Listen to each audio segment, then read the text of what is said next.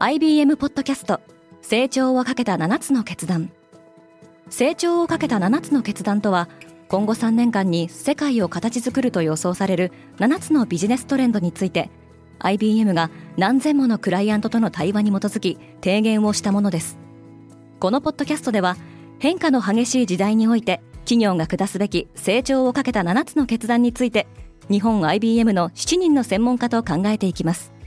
今お聞きのリスニングサービスにてぜひフォローボタンからフォローをお願いします。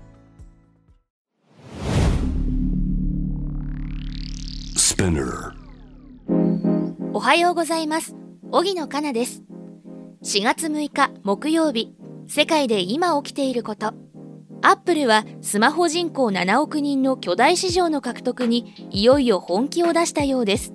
このポッドキャスト Daily Brief では世界で今まさに報じられた最新のニュースをいち早く声でお届けします。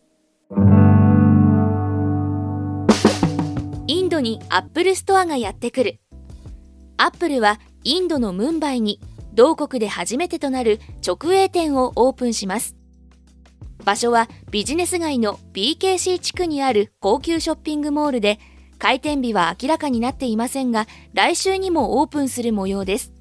アップルはインドでは2020年に製品のネット販売を開始し21年には実店舗の開店も予定していましたが新型コロナウイルスの感染拡大で延期されていました。インドは中国に続く世界2位のスマホ市場でスマートフォンユーザーは7億人に上ります。EV メーカーの株価が大暴落。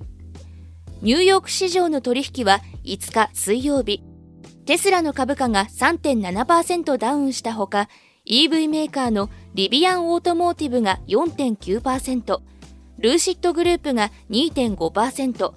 ィスカーに至っては7.6%それぞれ下落して終了しました。EV 専業だけでなくフォードやゼネラルモーターズといった自動車メーカーの株もそれぞれダウンしています。要因は一つとは言えませんが金融メディアのバロンズは FRB 連邦準備制度理事会が断行する利上げを挙げています。台湾総統はやっぱりアメリカ下院議長と会談した。1979年にアメリカと台湾が断交して以降台湾の総統がアメリカで下院議長と会談するのは初めてです。下院議長は大統領の継承順位が副大統領に次ぐ2位という要職で会談をしないよう強く要請していた中国の猛反発が予想されます。5日には中国軍の空母山東が台湾東側の西太平洋で初めて訓練を実施したのが確認されています。決算アプリキャッシュアップの創設者が刺されて死亡した。ボブ・リーは4日未明サンフランシスコのダウンタウン近くの路上で何者かに刺されて倒れているのが見つかりました。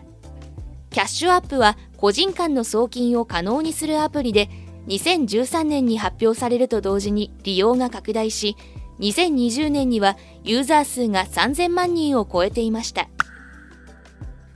世界の成人の6人に1人は不妊を経験している。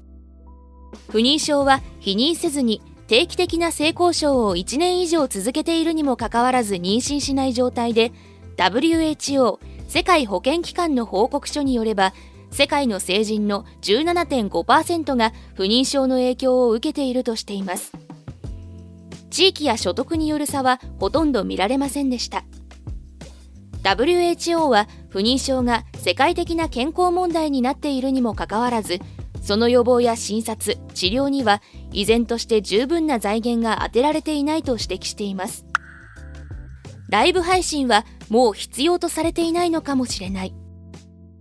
Spotify がライブ配信サービス Spotify ライブの閉鎖を発表しました。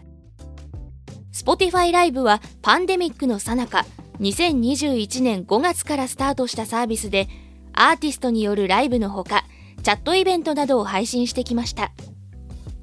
同社はサービス閉鎖の理由としてコスト削減と利益率の改善を挙げています。なお2020年に大きな話題を生んだアプリクラブハウスは低調でセンサータワーのレポートによると月間アクティブユーザーはピーク時と比べて82%もダウンしているようです。ストリートファイターがまた実写映画化される。世界的な人気を誇る格闘ゲームストリートファイターを原作とする実写映画とテレビシリーズの制作が発表されました。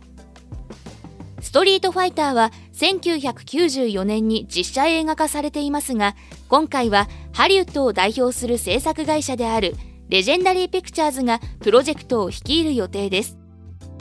レジェンダリーはこれまでゴジラやキングコングポケモンの実写映画化も手掛けています。今世界で起きているニュースをいち早く受け取りたい方はデイリーブリーフをぜひ Spotify、Apple Podcast、Amazon Music などでフォローしてくださいね。荻野かなでした。今日も良い一日を。